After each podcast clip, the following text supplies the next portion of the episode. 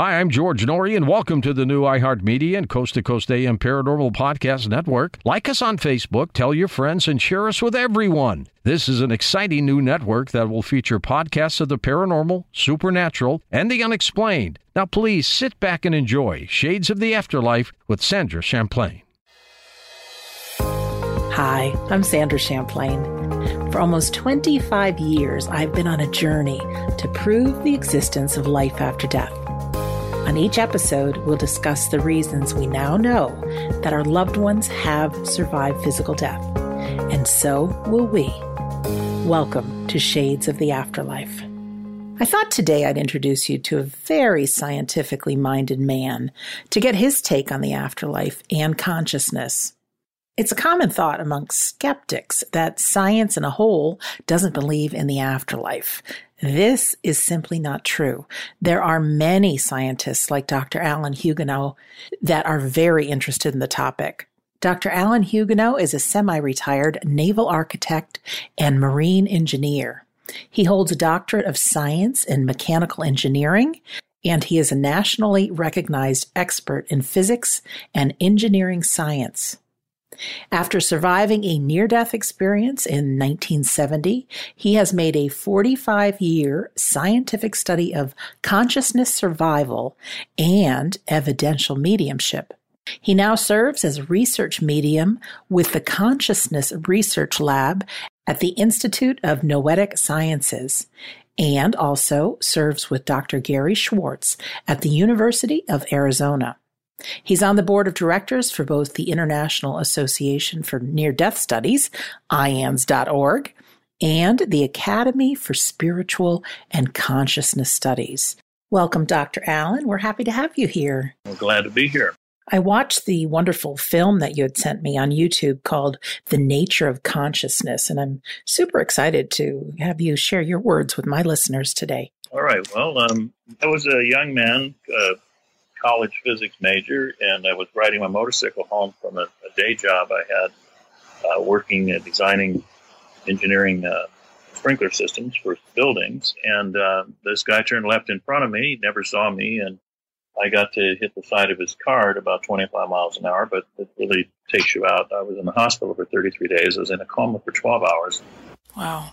And I had a near death experience in 1970 that uh, Raymond Moody didn't publish his book till 1975 right. that coined the phrase near death experience. So, of course, their standard procedure is you're delusional. You think you're Jesus. You think you died and came back.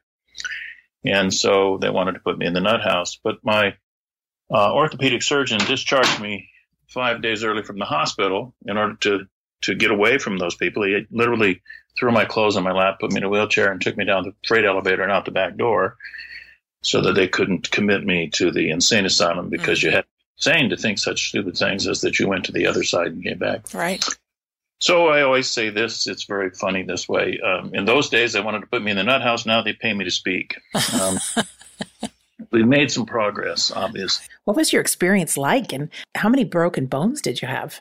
In those days, our, our, our helmets that we wear on a motorcycle didn't have a, a around in front of your chin. And so I took a nice bite out of his luggage rack, and I had the all of the upper teeth were cracked and broken in oh. the top of the mouth, and and fissures above that in my skull, and then um, I had my the radius of my right wrist is, was broken off and pushed up under the skin, clear up to my elbow, um, and uh, then my my right femur was shattered in about 400 pieces. They couldn't put a pin down the middle to put it back together. They had to put plates on the outside and took about four hours to put the femur back together. And of course, I went unconscious uh, about three hours after the accident because in those days they didn't cut your head open like we do now with uh, the Iraq War. We're going to cut their head open let their brain swell. And so they kind of look at you and say, well, if he's still here in a couple of days, we'll work on him. Oh, jeez. So, um, so I, there I was, and, and I wasn't bleeding or hemorrhaging. And so they finally operated me on Thursday after I had the wreck on Monday. You know, it's like that kind of thing. Um, and so when they did finally operate, then I'm in traction and everything, and and uh, it was it was pretty miserable. I was in uh, the intensive care for quite a long time, but uh, you want to know about the near death experience itself. I went directly to the light. I didn't go down through a tunnel like a lot of people see a tunnel, and uh, the, to me, this is very interesting. Most near death experience people tell you about going, and then when they come back, they say, Suddenly I was back in my body. Well, I can't remember going, but I can certainly remember coming back into the body. And so, only two or three of us that have gotten some really good stuff. One is P.M.H. Atwater has some pretty good stuff on returning to the body. Mm-hmm. And both of us, we remember coming, I remember coming through flames. She remembers coming through sparklers. And and we think that as you return, that that's your extra intelligence or whatever you want to say it, annihilating in the as you come back into 3D. And from 4D or wherever we are, we're coming back into this environment and, and that extra intelligence or or the the extra knowledge that you have. Because if you talk to near death experiences, we have all kinds of knowledge on that side. We come back here and we feel limited, and that's what it is. And so, um, Thoth Hermes, uh, you know, six thousand years ago, said the soul is encased in flames, and yes, it is. So anyway, we, we come back in, and I remember slamming back into the body, coming in somewhere near the head, and just wham, you're back into this this existence, this painful existence, and the it wasn't my injuries; it was the the pain of of the feelings of this physical existence. Where if you push your two fingers together, you feel the two fingers touching each other. Keep pushing, and it starts to hurt. Mm-hmm. Everything that you feel in this universe is pain. That's what you feel. You know, we call it emotions or feelings, but it's all pain, just different levels of it. And so I slam back into the body. Ah, I'm back in this thick, dense, awful place. Being with the light over there, hey, it was home. I'd, I'd known the light for a thousand years. It's like, hey, I'm, you know, no introductions. I know this light. The light knows me. That's us. You know, we are me, you know. And then all of a sudden I'm back here. And that's why some near death experiencers say to the ERs, uh, you know, the EMTs that that have uh, revived them. They say, "Why'd you do that? I, I liked where I was." Mm. You know, uh, we really don't want to come back, and um, yet when we do, we don't commit suicide because we know that the the message we got while we were over there was, "You can't come here till you finish what you're doing there." Which means if we were to commit suicide and have a, a, body that wasn't viable, we'd have to be born again and come back through another little baby's body and and you know have another lifetime in order to finish our destiny, whatever that is. So we're convinced that we need to finish it so we can stay over there. We mm. go back very badly, but we don't go back early, and so uh, that tells me a lot about this side. And so there I am, you know, 21 years old, and I'm a, a, a college student and and I know all about this, and I know that this this whole universe that we don't know anything about. And I'm studying Newtonian physics in the little box that that we have. And I made my whole career in hydrodynamics and everything else using Newtonian physics. But all the time I knew we this this huge universe is out there, it's much bigger. And then one day in 1998, they put up the Hubble telescope and they began to see that the universe was expanding faster and faster instead of slowing down as they had previously thought, mm-hmm. down due to gravity. And then the only explanation they have is dark energy and dark matter. And then when they sit right down to think about it, they say, well, we can see light energy, which is 4% of the universe, and we cannot discern 96% of the universe. And then those same materialist scientists, with all that hubris of not knowing 96% of what there is out there, will say, but we're sure there's no afterlife, and the 96% we don't know what it is. Right. That's crazy. You idiots. Uh-huh. You know, you don't, 96% you don't know, but you're positive that things you don't want and don't like aren't out there. okay, so why don't they like it and not want it? Because they still, though they quit believing in Santa Claus, the Easter Bunny, and God, yeah. they still believe in hell. And if we allow a conscious universe, they're going to catch hell. And that's why they're so militant against us. They forgot to forget hell. Interesting. As they grew up, they, they forgot about the Easter Bunny, they forgot about Santa Claus, they forgot about God, but they forgot to forget about hell all the stuff they were taught as a little child. And they're going to catch hell if they allow us to have a conscious universe. But we know there isn't a hell. So what's the worry that they don't listen to us? So um, that's kind of what it was like. And I come back and the, the psychiatrist says to me, but you know, you couldn't, you're not Jesus. You didn't die and come back. I said, no, I don't know that Jesus did that either, but um, I did this. I went over there and I came back. And so I then finally said to him, look, I said, I've been to Mexico. You haven't. You claim Mexico is not there. Um, why don't you come along with me and discover Mexico? You know? Yeah, great way of putting it. Sure. Yeah. He, well, that made him mad. I, I told him, I said, You're, I, I respect your degrees and everything else, but you haven't been to Mexico. And so he wanted to put me in the nut house really badly. and, uh, you know, that's the kind of thing I, so I learned, uh, and I came back and, and I was very empathetic and I could feel everybody in the room and what they were thinking and what they were doing. And I just had to learn to close up and fold up and not be involved and not feel what they were doing over there. And then when I got near retirement, about 2006, I said, ah, now I can study mediumship. And I started to open up again because, you know, I could, I could feel all that stuff. And I just opened it all up again and started going to Arthur Findlay and having fun. And uh, it's been a great experience ever since. Um, you know, as a scientist who, who becomes a medium that believes in it, you know, and that's what it takes. And that's why all the other scientists have fun with me because I can talk to them at their level and then I can also do the mediumship and then they can test me and wire my head and see what I'm doing. It's a lot of oh. fun. And you've had your head wired? I've had my tested. head wired. Uh, you know, uh, Dr. Uh, Dean Radin and Dr. Arnaud DeLorme have wired my head with 32 point EEG and then put me in a Faraday cage. And as they're closing the door, Helen, who talks to me from the other side, whom I never met in this life, but she came to me to, to talk to me, Helen says, "Oh, they're putting us in a cabinet." You know, I mean, you know, she's in there with me. They're trying to show that no, there's no electrical or magnetic way that anything could come to me, uh, but I'm still getting the information, so it's, it's just fine. But a cabinet back in the 1880s, mediums would have a cabinet to to concentrate their energy. So they're closing the door on the Faraday cage, and I'm inside there, and it's uh, Helen says, "It's a cabinet, Alan." And I say, yeah, that's right, Helen, you know. And, and so I go into an altered state, and they were having me look at pictures of uh, people that, that were, the pictures were adjusted. So you, there was, you couldn't tell what era they were from or anything. And they would say, are these people alive or dead? Mm-hmm. And so I have three buttons to push yes, no, or maybe. And I put my fingers on the buttons and I say to Helen, okay, Helen, I'll just go into an altered state and you look and pick if they're alive or dead.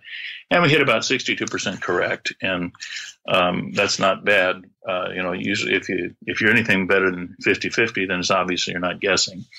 So that's as good as we could get. We were uh, validating a previous study. And I said to them then, I said, now this is not what mediums do.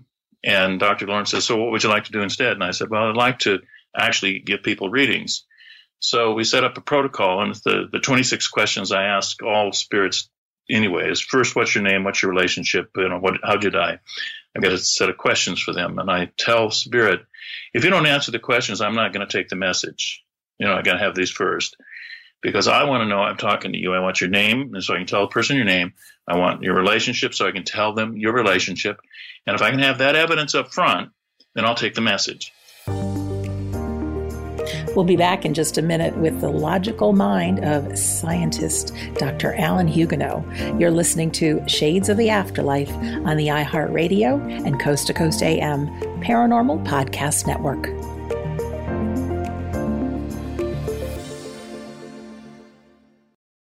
This show is sponsored by BetterHelp. People don't always realize just how much their negative thoughts and experiences stick with them and weigh them down you may find your brain constantly running through a highlight reel of bad moments. That comment your friend made last week that hurt your feelings, that frustrating thing your mom does, or that silly thing you said in a meeting. Maybe it's time to get it all off your chest. Whether it's a tiny annoyance or something much bigger, talking about it can give you some relief and lead you to a potential solution. That's where therapy comes in. It's a safe space to share whatever's weighing you down and learn to process it so your internal highlight reel can focus on the good stuff. And BetterHelp offers affordable online therapy on a schedule that works for you. Connect with a licensed therapist by text, phone, or video call. Start the process in minutes and switch therapist anytime. Let it out with BetterHelp. Visit betterhelp.com slash shades today to get 10% off your first month. That's betterhelp, H-E-L-P dot slash shades. A new season of Bridgerton is here. And with it, a new season of Bridgerton, the official podcast. I'm your host, Gabrielle Collins, and this season, we are bringing fans even deeper into the ton Colin Bridgerton has returned from his travels abroad. Is betrothal written in the stars for the eligible bachelor?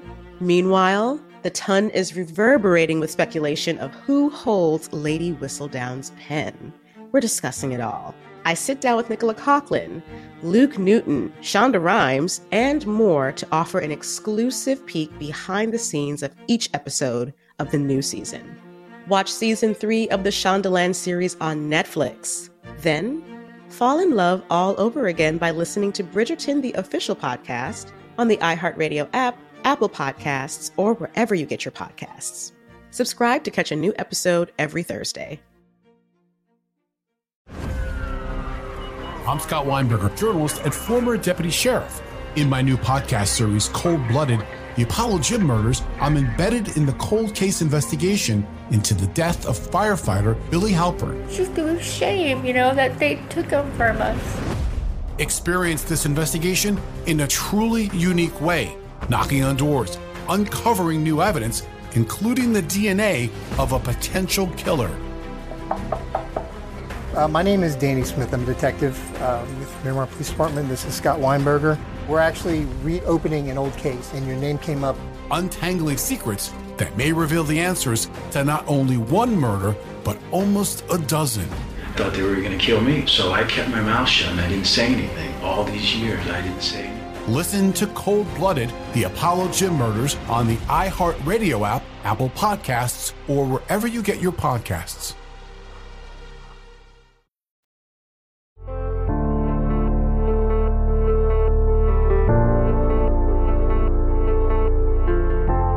Did you know that tests that could save your life from cancer are now available for little or no cost thanks to the healthcare law called the Affordable Care Act? Let this be the year you get screening tests that can detect cancer early when it's most treatable.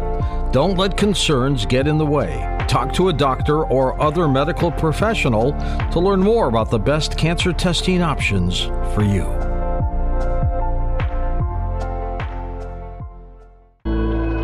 Hey folks, producer Tom here, reminding you to make sure and check out our official Coast to Coast AM YouTube channel.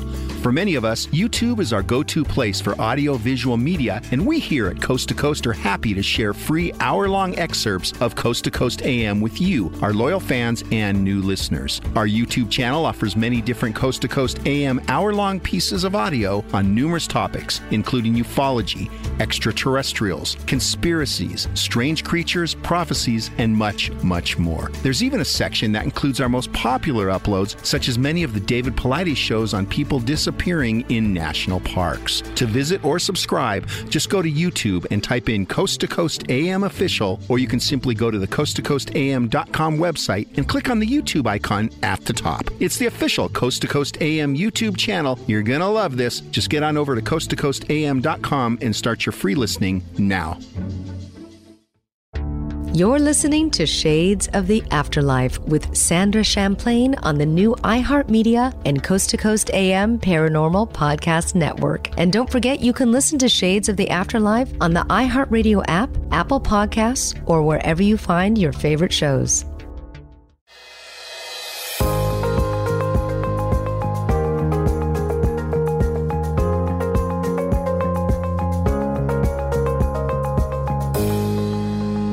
Welcome back to Shades of the Afterlife. I'm Sandra Champlain, and we're with Dr. Alan Huguenot, a nationally recognized expert in physics and engineering science, as he shares being tested as a research medium at the Institute of Noetic Sciences. And so Delorme set it up um, with with Dean Radin, and they set it up so I did all 32 employees at the Noetic Center in two days. I gave them five minute readings triple blind. They walk in the room. I don't know their name. I just get to see them. I look at them, and then I write the answers to the, the questions. And we did very, very well. I, I to, to, we would unblind the study if I was to be able to ever meet with the the um, employees and say, okay, how much of that made sense to you? Because that would unblind it. They'd say, oh yeah, you had the right name, and, and then then people would say that I preconceived. It was precognition, and it wasn't mediumship. And so we don't want to unblind it, but I have seen four of the employees of the 32 who have walked up to me on campus at uh, the uh, Institute of Noetic Sciences, and they come running towards me. And I hold up my hands and I put my finger in front of my mouth and say, shh. Mm-hmm. What, what, what? And I said, we cannot unblind the study. and they just oh they just want to talk to me so yes, bad. of course. I say, here's what you can do. You can tell me if it was really good or if it was really bad. And they say, oh my God, really good. So four of them have done that, including Sandra Vieten, the president of the Noetic Society. She's one of the four. And um, so just to let you know, they got their messages really well, and that worked really well. We haven't gotten another medium to do that. We just don't have any money to study that particular thing yet, but we will use that protocol. Dr. Delorme and I and others will use that protocol on other mediums to make it because it's what mediums do. We, we, we answer the questions like that. And, and so evidential mediums get it. You're going to, this is the answers. And, uh, Suzanne Giesemann and I, we call that, um, name, rank, and serial number. It's just a list of questions. You give me name, rank, and serial number, I'm working with you. And if you can't do that, don't. And it works so well because anytime I sit down and get to know the client a little bit, the, the sitter a little bit, yeah. Um, I will get the names every time, 100%. The name comes through, the exact name. Here it is, and the exact relationship. Here it is, because that's what Spirit's pouring down through me. I'm just open, and it just comes out, and there it is. It's not me. I've done it in front of the, the spiritualist church. Uh, where I get um, five names and five relationships perfectly done in front of for three sitters, um, and who the people were and what their names were. And I've done that with scientists in the room, and they look at it and they say, "How did you do that?" And I say, "I did not do that. All I did was be open." Spirit did that because the odds are 320 billion to one when we figure that out uh, statistically. I couldn't guess that five names. I mean, just to guess a name is 200 oh. I, I, understand. It it's yeah. impossible. It's just so rare. But then I've had even people argue the point with me, saying, "Well, then somebody must be reading somebody's mind." Well, okay. So I, I was doing that one. I, I did uh, Mary Franklin, and and I got her grandmother that she never met that died before she was born, and and I said her name's Mary and yours is Mary. That doesn't make sense to me. She said later. She said, "Well, yeah, I'm named after her." But then the spirit gave me the middle name and I'm sitting there saying, Margot, Margaret. Well, her middle name was Mamie. That's why I'm saying ma ma ma ma. I don't stutter. And but we didn't know that. She didn't know that. Nobody in the room knew that. But her cousin back east had a picture. On the back of the picture said Mary Adelaide, nicknamed Mamie. Wow. Which we got three weeks later. You know, I mean, we we didn't know what was what was happening there. But that's the kind of stuff. I'm not reading somebody's mind. How could I read her cousin's mind in New York?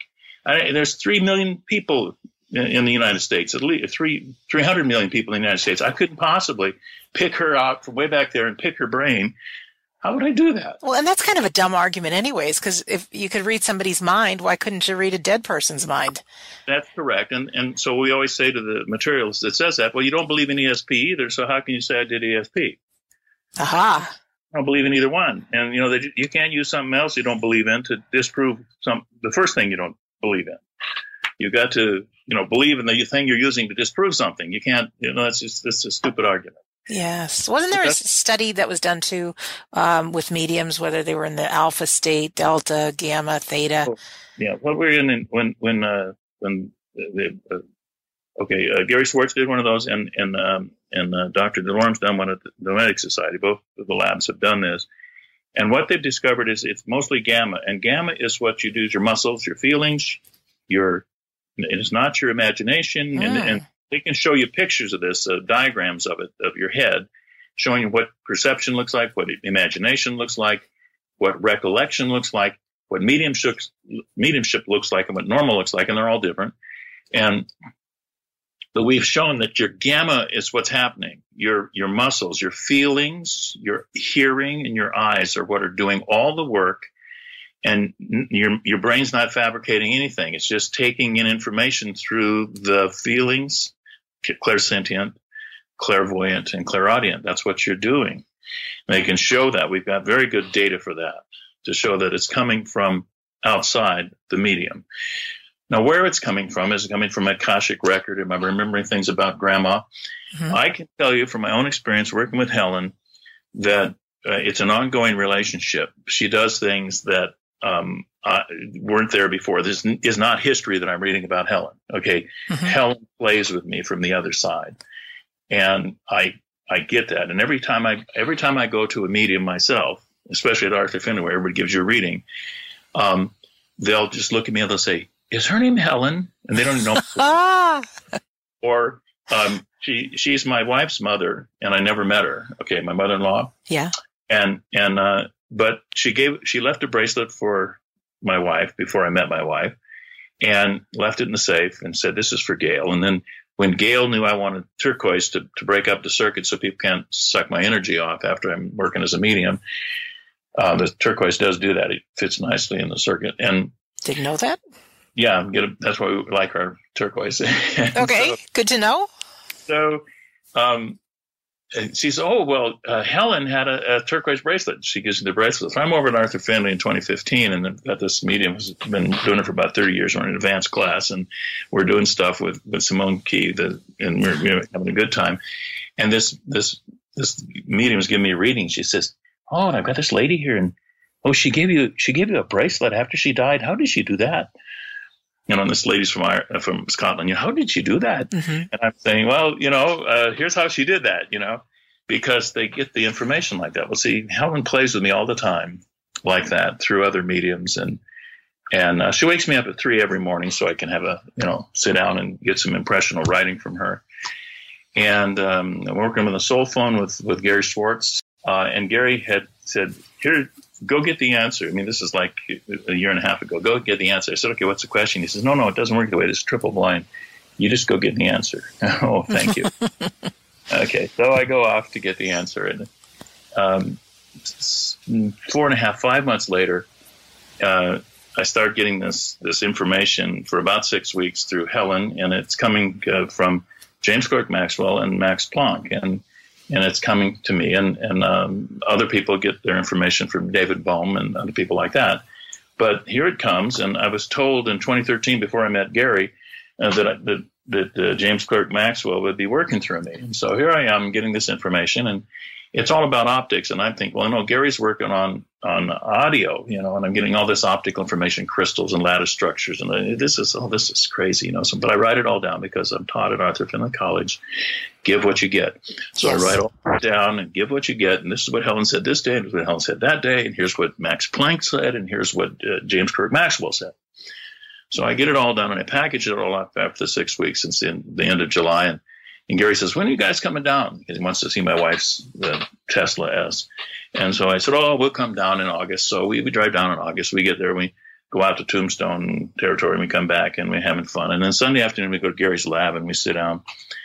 And Gary says, "Okay, Alan. Uh, by the way, you got the answer." So I did. What was the question again? You know, and you verified 95% of what I've been looking to get the verification on. And that's why I wanted you, a scientist who was a medium, to, to go do this because Rhonda's been working on it. She's an artist. And, you know, for her to explain it in scientific terms is very difficult. It's taken a long time. And you've verified everything she's worked seven years to get. And you've done it in about six weeks. And, and I like that. And I said, well, part of that's because we already made the pattern and I can find the pattern and follow it. But, but it's also the download from the other side. And he says, now that we have the verification independently, and he says, other meetings have got me a piece of each of this. You know, they'll get this piece or that piece, but you got this whole chunk. And I said, but it's optical. And he says, yeah, I know. That's what I wanted. And you thought it was audio, didn't you? And I, and I said, yeah, I thought you wanted audio. He says, well, I just led you astray on purpose. Um, wow. And this is about the technology behind the soul phone. Exactly right. Oh, wow. That's the stuff we're doing. We're talking to these scientists from the other side and getting this stuff. And that comes through Helen. See, and Helen, and, uh, and you say to the scientists, why do you work through us? What, you know, you're pretty famous. Why are you working through us? Why don't you go somewhere else? And they say, because you're the only ones doing it. Where, where else are we going to go? I mean, come on, give me a break. And that's literally what they tell us. You're the only ones doing it. Where are you going to use you? And that's why they use us. We have enough belief. And they've told me, they say, well, you and Helen uh, have known each other for a long time. I've never met her before in this physical life. Mm-hmm. Apparently, we've known each other before. And Helen reads me like a book. She doesn't come through for her own daughter, who uh, Gail, who can go and see when she's at Arthur Findlay taking a class. She can see the spirits standing next to the people. Helen doesn't talk to Gail; she talks to me, and it's like it's the craziest thing in the world because it's her mom. Right. She talks to me, and it's like okay, and um, and I and and and but Gail can say when I write this impressions that I get, she says, "Oh, that's Helen right there. I can see that. Oh, that's her. Oh, yeah, she said that." And and so she can see her mom in it, and and yet she doesn't talk to her. But the first time I ever got a reading from a medium um, who brought up Helen. She said, I've got a mother figure here. So I'm thinking my grandma and my mother and like that. And she says she's an architect from Minneapolis. I said, well, first off, none of my grandmothers are architects and none of them are from, from uh, Minneapolis. Yeah. None of them from Minnesota, from Virginia and Ohio and, you know, and Kansas, Missouri. And, she says, I'll go back. And then she comes back, you know, 86 year old medium, really great. And she says, Oh, she says she's not exactly a relative, but she's a mother figure. Well, who's not exactly your relative, but a mother figure? Your mother in law couldn't be anybody else. And then she says, and she's not an architect, but she draws houses. I live in a building that she drew. Um, and then she said, and she's definitely from Minneapolis, and Helen is definitely from Minneapolis. We'll be back in just a moment to continue listening to Alan, but wanted to point something out to you. The way mediumship works is that the deceased can only use the information that is already in your own memory bank. Helen knew architecture, so it makes sense why she is working from the other side with Dr. Alan, who is also a marine architect. For the scientific information needed to proceed with the soul phone, Dr. Gary Schwartz worked with Dr. Alan to get the information from scientists in the afterlife because Dr. Alan is a scientist. You're listening to Shades of the Afterlife on the iHeartRadio and Coast to Coast AM Paranormal Podcast Network. A new season of Bridgerton is here and with it, a new season of Bridgerton, the official podcast. I'm your host, Gabrielle Collins, and this season, we are bringing fans even deeper into the ton. Colin Bridgerton has returned from his travels abroad. Is betrothal written in the stars for the eligible bachelor? Meanwhile, the ton is reverberating with speculation of who holds Lady Whistledown's pen. We're discussing it all. I sit down with Nicola Coughlan, Luke Newton, Shonda Rhimes, and more to offer an exclusive peek behind the scenes of each episode of the new season. Watch season three of the Shondaland series on Netflix. Then, fall in love all over again by listening to Bridgerton, the official podcast, on the iHeartRadio app, Apple Podcasts, or wherever you get your podcasts. Subscribe to catch a new episode every Thursday. I'm Scott Weinberger, journalist and former deputy sheriff. In my new podcast series, Cold Blooded The Apollo Gym Murders, I'm embedded in the cold case investigation into the death of firefighter Billy Halpern. Just a shame, you know, that they took him from us. Experience this investigation in a truly unique way, knocking on doors, uncovering new evidence, including the DNA of a potential killer.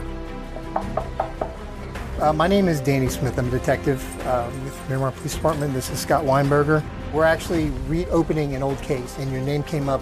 Untangling secrets that may reveal the answers to not only one murder, but almost a dozen. I thought they were going to kill me, so I kept my mouth shut and I didn't say anything. All these years, I didn't say anything. Listen to Cold Blooded The Apollo Gym Murders on the iHeartRadio app, Apple Podcasts, or wherever you get your podcasts.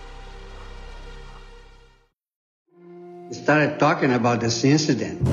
Drugs and uh, officials cover up. you couldn't believe it. From iHeart Podcasts. It's like the police knew who he was before they got here. A story about money, power, and corruption. The medical school dean at USC was leading a secret double life. She's breathing right now? Yes, she's absolutely breathing. I'm a doctor, actually. There's no way that that guy's a doctor. I'm Paul Pringle, and I'm an investigative reporter for the LA Times. This is the story of an investigation that starts in a hotel room in Pasadena, California, and reaches all the way to the top of two of the most powerful institutions in the city of Los Angeles. When people fall in line, they fall in line. Looking back, I realized, oh, everyone knew. This is Fallen Angels, a story of California corruption. We're always going to have predators.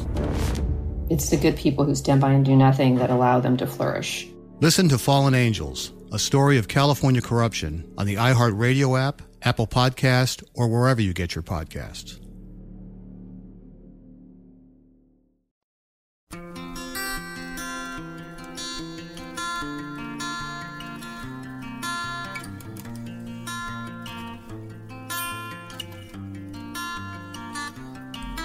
Every eight minutes, the American Red Cross brings help and hope to people in need.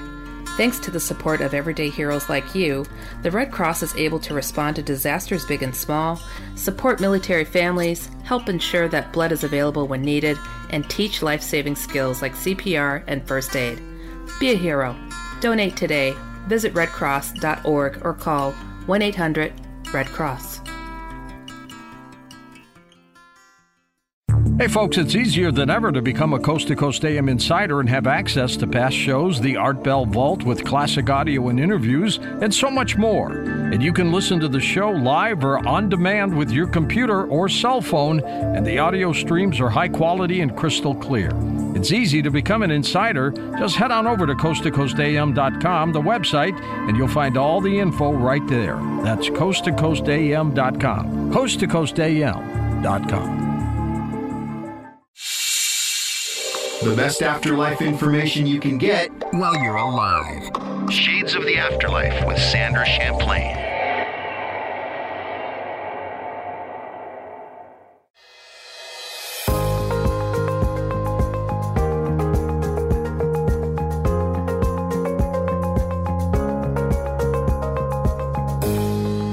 Welcome back to Shades of the Afterlife. I'm Sandra Champlain, and we are with scientist and medium Dr. Alan Huguenot, questioning how do we really know if it's the other side communicating? As scientists, we just don't know. But to us mediums, oh, yes, we know exactly the spirit is talking to us and it's really that person. And when I do readings and I get names and, and I know the name and I, I've got somebody's mother there and their sister-in-law that died and their brother, and I got them all by name, and I'm talking. Um, what else can it be except those individuals coming back? Oh, of course. It can't be their memory. Yeah. It it's more than that. And so we're busy doing that, and that's why I wrote the book, um, the the the uh, the new science of the conscious universe. I wrote that book because people have to know that quantum electrodynamics supports everything that we think. And the materialists are using old stuff from 350 years ago. They're based on the first principles of materialism. And those first principles were all assumed to be self evident 350 years ago. Now, nobody's ever sat down and tried to prove them. And if they would, quantum electrodynamics does not support reality. It does not support determinism. It does not support certainty. It doesn't support, support any of these basic principles of materialism, but it does support a conscious universe and it does support multiple dimensions. If you take string theory and you look at string theory, there are eight different levels out there, seven more than the three we have, plus M theory on top. Well, if you look at the um, the Kabbalah, it's um, or you look at the the older um, interpretations. Um, there's seven heavens, and then there's God or Ein Sof above that. And if you look at these older uh, systems of looking at consciousness, which are religious, and you look at string theory, it's the same thing. It's just a different way of saying it, whether we do it mathematically or we do it in a in a metaphysical way. And metaphysics just means beyond physics. And when Descartes divided it up, he said physics is going to be what we can see, and metaphysics is going to be what we can't see. And we've got a whole bunch of materialists that think the whole thing is what we can see understand there's this whole other part that Descartes and Newton. Newton was an alchemist, for heaven's sake. He was into where where do we get this information? How do we get this information? Ah. The Nobel laureates who gave us quantum electrodynamics were into Hindu this and off that, and they were into everything else, and they were not into what everybody thinks materialism. What happened is we didn't listen to the German intelligentsia after the Second World War we thought, oh, the Holocaust, the Germans are terrible. And so the American second level intellects who were running the colleges but weren't Nobel laureates who gave us quantum electrodynamics began to say, we won the war, America knows, we're the best, instead of looking at saying, you know, those guys who gave us quantum electrodynamics really knew what they were doing. And what did they say? Max Planck in 1900 before he called Einstein to come work with him over at Berlin, mm-hmm. Max said, Mind is the matrix of matter. Mind is the matrix of matter. In other words, the universe is conscious. Those guys knew what they were doing. Schrodinger, Dirac, Bohr, all of those people knew that the universe is conscious. We're still having to prove it 90 years after they, by 1934, they had quantum electrodynamics completely nailed down. It took till 65 for the three scientists to put the mathematics to it. But we already knew that quantum electrodynamics is real. And why do I say quantum electrodynamics? Everyone else says quantum mechanics. That's mm-hmm. because materialists trying to say that it's mechanical. It's not mechanical. It's not physical. It's not quantum mechanics. It's quantum electrodynamics. That's what they called it. And so quantum mechanics makes sense to a materialist. It's not. It's a separate thing. It's different. Quantum electrodynamics requires an observer outside the system. Okay, and when you see the double slit experiment, and I often explain that on in, when I'm uh, doing a, a, presentation, but yeah. you can and look up um, Dr. Quantum and Fred Alan Wolf has a great Fred Alan Wolf has a great cartoon of Dr. Quantum with the double slit experiment. And the double slit experiment, the thing that's so important to know, and this was in the movie What the Bleep Do We Know, the photon realizes that we're looking at it and decides to be a particle of matter. Otherwise, it remains a wave. It only changes from a wave to a particle when a conscious mind looks at it. We can record what it's doing mechanically, and it'll remain in the quantum state until a conscious mind, a living conscious mind, looks at the data, in which case it all retroactively backwards moves from the quantum state into the physical state. It collapses the wave function retroactively. We can show that in an experiment that it requires a consciousness outside of physics to observe the potential and create what's going to be. Okay, when you understand that at a very deep level, you understand what David Bohm's talking about with the implicate universe, explicate universe, and the implicate universe. The implicate universe is the one we don't see. The explicate one is the one we do see. But the one we do see comes from the one that we don't see. When you understand all of that, you finally get to the realization that when materialists talk about the Big Bang, all you have to do is ask them, what was here two weeks before the Big Bang? Hmm. they don't have an answer. So their Big Bang is a worse creation story than any religion saying God made it. Right. It's so, it, there's nothing to support it. But here's the reality from quantum electrodynamics, there had to be a consciousness observing the Big Bang to make it happen, to make the wave function collapse into the Big Bang. There had to be a consciousness. Quantum electrodynamics requires it.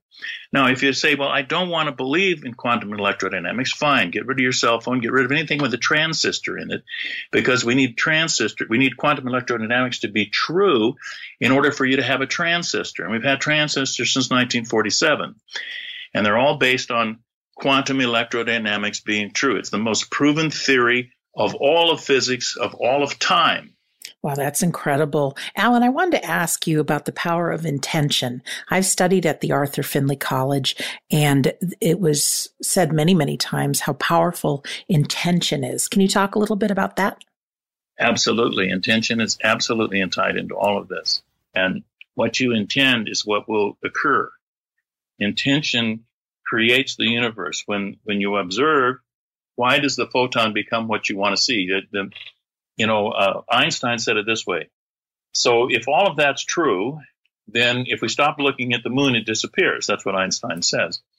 And yes, if you, if everyone stopped looking at the moon, it would disappear. It only just appears because we start to look at it. And you say, well, how can that be? Well, we reappear. You and I are an illusion to begin with, and we constantly reappear right where we are. We're a constantly reoccurring apparition, and we rematerialize out of the zero point field, the, the dark energy, into the light energy that we see, we rematerialize 23 septillion times a second. That's a pretty big number. It's like a lot of zeros. mm. It's hard for my brain to get around this, and I trust it. you and I are a continuously reappearing apparition, and we're being formed out of the universe all the time, and so is the desk and the chair and everything around you. Okay? And there's some collective intention here. If I go to Yosemite, I'm going to see Half Dome just like you saw Half Dome in Yosemite. Okay? Mm-hmm. Yeah. We're going to see the same thing. That's collective intention. Okay? We're all going to see Half Dome. But Half Dome's not really there. It just appears in front of us 23 septillion times a second. And you say, well, I can watch a chip of rock fall and off the, the cliff and fall down there and become part of the talus slope below there. Yep, you can watch that. We create the universe. It's the only way it possibly can be if quantum electrodynamics is true. If it's not true, we have to get rid of the cell phones and the plasma TVs and, and just about everything we do. So it is true. So if it's true, then that has to be true too. It, this is a beautifully orchestrated illusion. Well, even if you get down to us in a molecular, cellular atoms within us, I mean, there's no matter there, isn't it? Just vibrating energy. It's just a vibrating thought. So there's nothing there. It's just a piece of consciousness. And that's where we go with string theory. In string theory, we try to explain string theory. We say, think about a string vibrating without a string being there.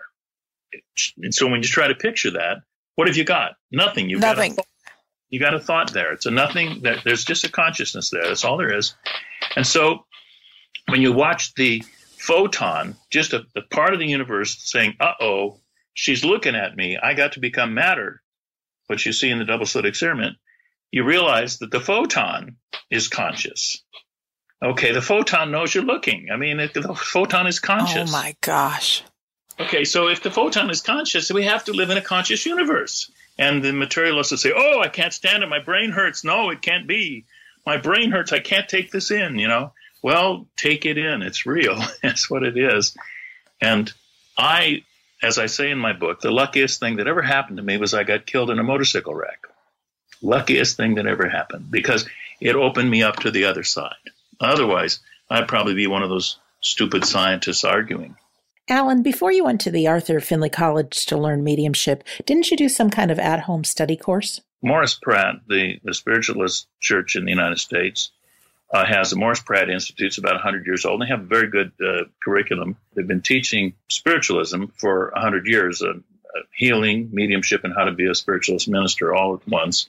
Well, I was afraid of things. You know, I mean, uh, I grew up in a fundamentalist Baptist family, and you know, to to do the seance or you know you're talking to the devil according to them. My right. sister thinks i've gone to the devil and she prays for me every day you know because i'm a medium. She thinks there's no devil but she thinks i've gone to the devil. And, and she's entitled in her to her opinion. Right. Yeah. and, and so i was afraid so i said well maybe i can take this correspondence course so i took their correspondence course and i spent about six years getting through that it's a four year course finally to finish it, I took a cruise for 35 days so that I would have enough time to get through the last 10 lessons, and get done. And then the first time I was on the platform in front of people doing a, a reading, I almost got a name. I had the, the, the young lady's deceased former fiance, told what he looked like and everything else. And then I said, he had something to do with basketballs. And she said, he doesn't even like sports. He didn't have anything to do with basketballs. And I said, oh, later I said to Helen, what was that about? And she said, well, the only professional basketball player you know is Jack Sikma of the Seattle Sonics. And I was trying to make you think basketball so that you could say his name, which was Jack. I went back and asked the girl, what was your boyfriend's name? She said, Jacques. It's interesting. We say we want to believe in the afterlife, but it's hard getting our minds around the science of the afterlife. If you want to go down the rabbit hole even further into science, watch the movie What the Bleep Do We Know? and find the double slit experiment by Dr. Quantum, Fred Alan Wolf, on YouTube. We'll be back in just a moment. You're listening to Shades of the Afterlife on the iHeartRadio and Coast to Coast AM Paranormal Podcast Network. A new season of Bridgerton is here. And with it, a new season of Bridgerton, the official podcast. I'm your host, Gabrielle Collins, and this season, we are bringing fans even deeper into the ton. Colin Bridgerton has returned from his travels abroad. Is betrothal written in the stars for the eligible bachelor? Meanwhile, The ton is reverberating with speculation of who holds Lady Whistledown's pen. We're discussing it all. I sit down with Nicola Coughlan, Luke Newton, Shonda Rhimes, and more to offer an exclusive peek behind the scenes of each episode of the new season. Watch season three of the Shondaland series on Netflix. Then, fall in love all over again by listening to Bridgerton, the official podcast, on the iHeartRadio app, Apple Podcasts, or wherever you get your podcasts. Subscribe to catch a new episode every Thursday. I'm Scott Weinberger, journalist and former deputy sheriff. In my new podcast series, Cold Blooded The Apollo Gym Murders, I'm embedded in the cold case investigation into the death of firefighter Billy Halpern. It's just a shame, you know, that they took him from us. Experience this investigation in a truly unique way, knocking on doors, uncovering new evidence, including the DNA of a potential killer. Uh, my name is Danny Smith. I'm a detective uh, with Miramar Police Department. This is Scott Weinberger. We're actually reopening an old case, and your name came up. Untangling secrets that may reveal the answers to not only one murder, but almost a dozen. I Thought they were going to kill me, so I kept my mouth shut and I didn't say anything. All these years, I didn't say anything. Listen to Cold Blooded The Apollo Gym Murders on the iHeartRadio app, Apple Podcasts, or wherever you get your podcasts. started talking about this incident. Drugs and uh, officials cover up. you couldn't believe it. From iHeart Podcasts. It's like the police knew who he was before they got here. A story about money, power, and corruption. The medical school dean at USC was leading a secret double life. She's breathing right now? Yes, she's absolutely breathing. I'm a doctor, actually. There's no way that that guy's a doctor. I'm Paul Pringle, and I'm an investigative reporter for the LA Times. This is the story of an investigation that starts in a hotel room in Pasadena, California, and reaches all the way to the top of two of the most powerful institutions in the city of Los Angeles. When people fall in line, they fall in line. Looking back, I realized, oh, everyone knew. This is Fallen Angels, a story of California corruption. We're always going to have predators. It's the good people who stand by and do nothing that allow them to flourish. Listen to Fallen Angels, a story of California corruption on the iHeartRadio app, Apple Podcast, or wherever you get your podcasts.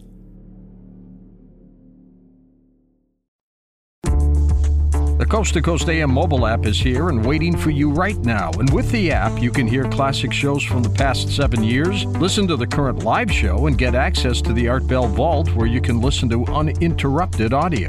Head on over to the coast to coasttocoastam.com website. We have a handy video guide to help you get the most out of your mobile app usage. All the info is waiting for you now at coast to coasttocoastam.com. That's coast to coasttocoastam.com. With age, women and men have issues with fine lines, wrinkles, under eye bags, crepey skin on the neck, and aging on the hands. Dr. Nathan Newman has developed Luminess for amazing results treating these issues with his stem cell based formula APT200. Try Luminess today with our postage paid starter kit for only $19.99, available exclusively at healthylooking.com. Join thousands of satisfied customers using Luminess. Learn more at healthylooking.com. Hey, everybody, it's producer Tom, and you're listening to Shades of the Afterlife with Sandra Champlain on the new iHeartMedia and Coast to Coast AM Paranormal Podcast Network. And don't forget, you can listen to Shades of the Afterlife on the iHeartRadio app, Apple Podcasts, or wherever you find your favorite shows.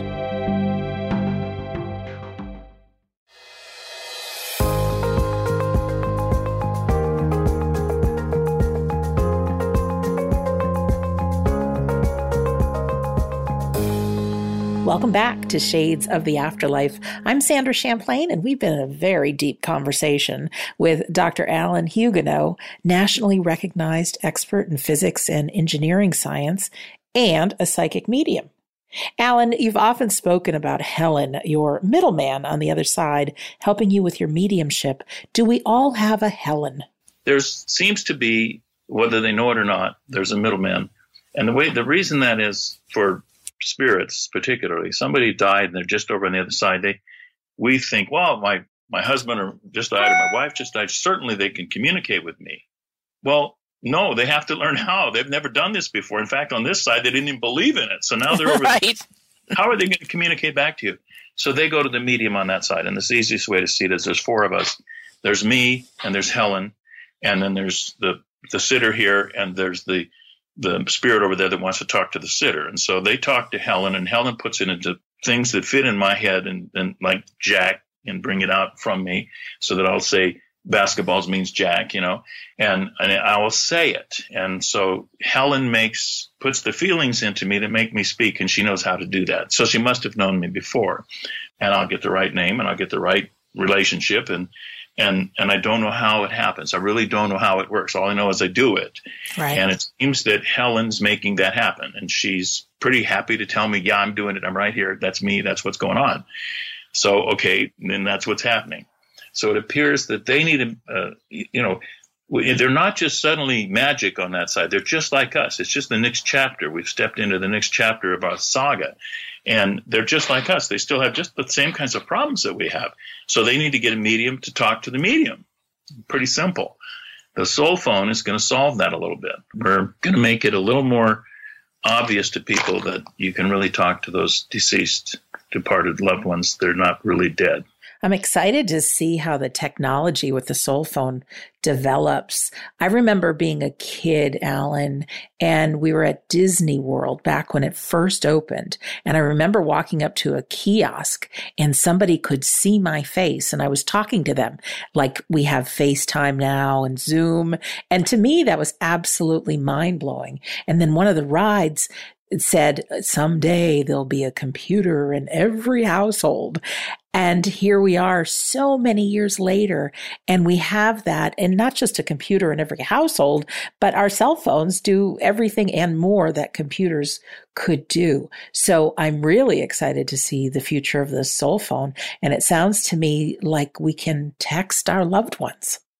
Texting's about five years. We're going to be two years if we have the what we call the soul switch.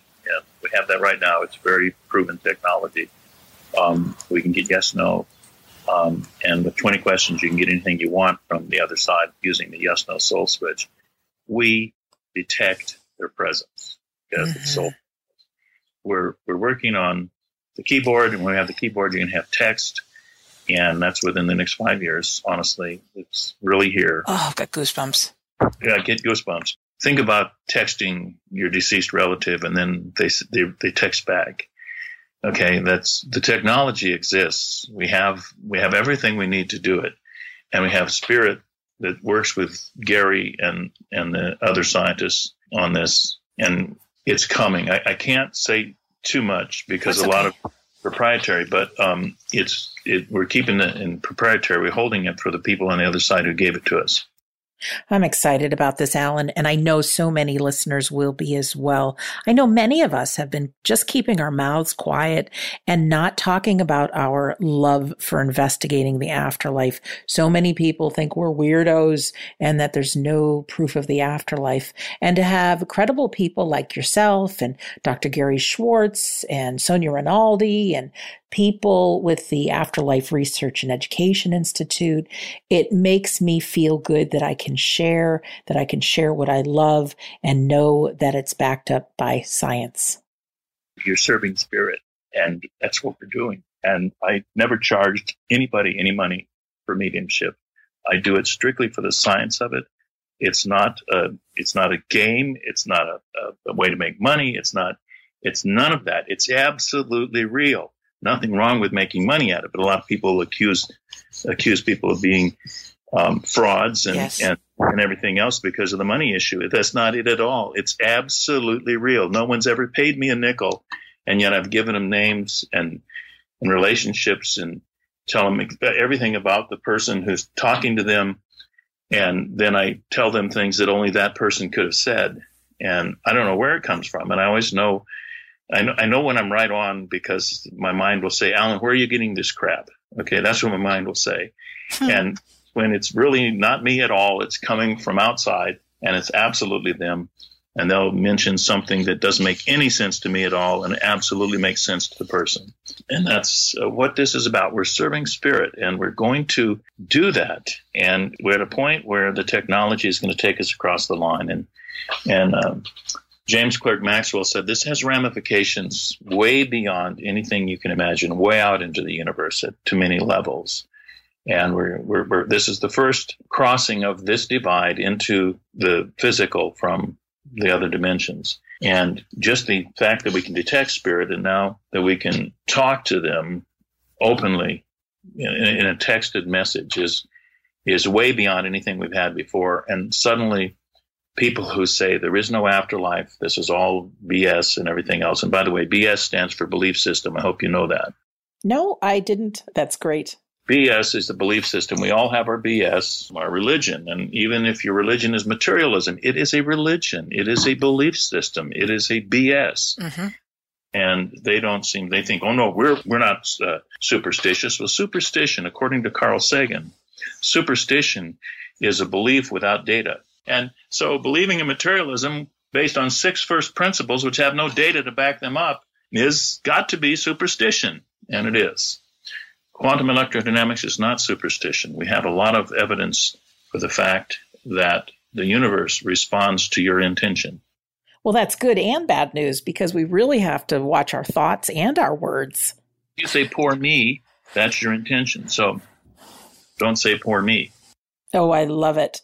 Now, a lot of people think we need to be able to see it or smell it or taste it or touch it to know something's real. Isn't there a world that's happening in the invisible space around us? For example, um, you like using electric light, don't you? I do. Have you ever seen electricity? No, I haven't. None of us have ever seen electricity, so it doesn't exist. Um, when you use a compass, a magnetic compass, it's following the lines of magnetic flux um, does it work? Yeah. Have you ever seen those lines of magnetic flux? No. Are they there? No, they don't. Ex- can't see them, so they don't exist.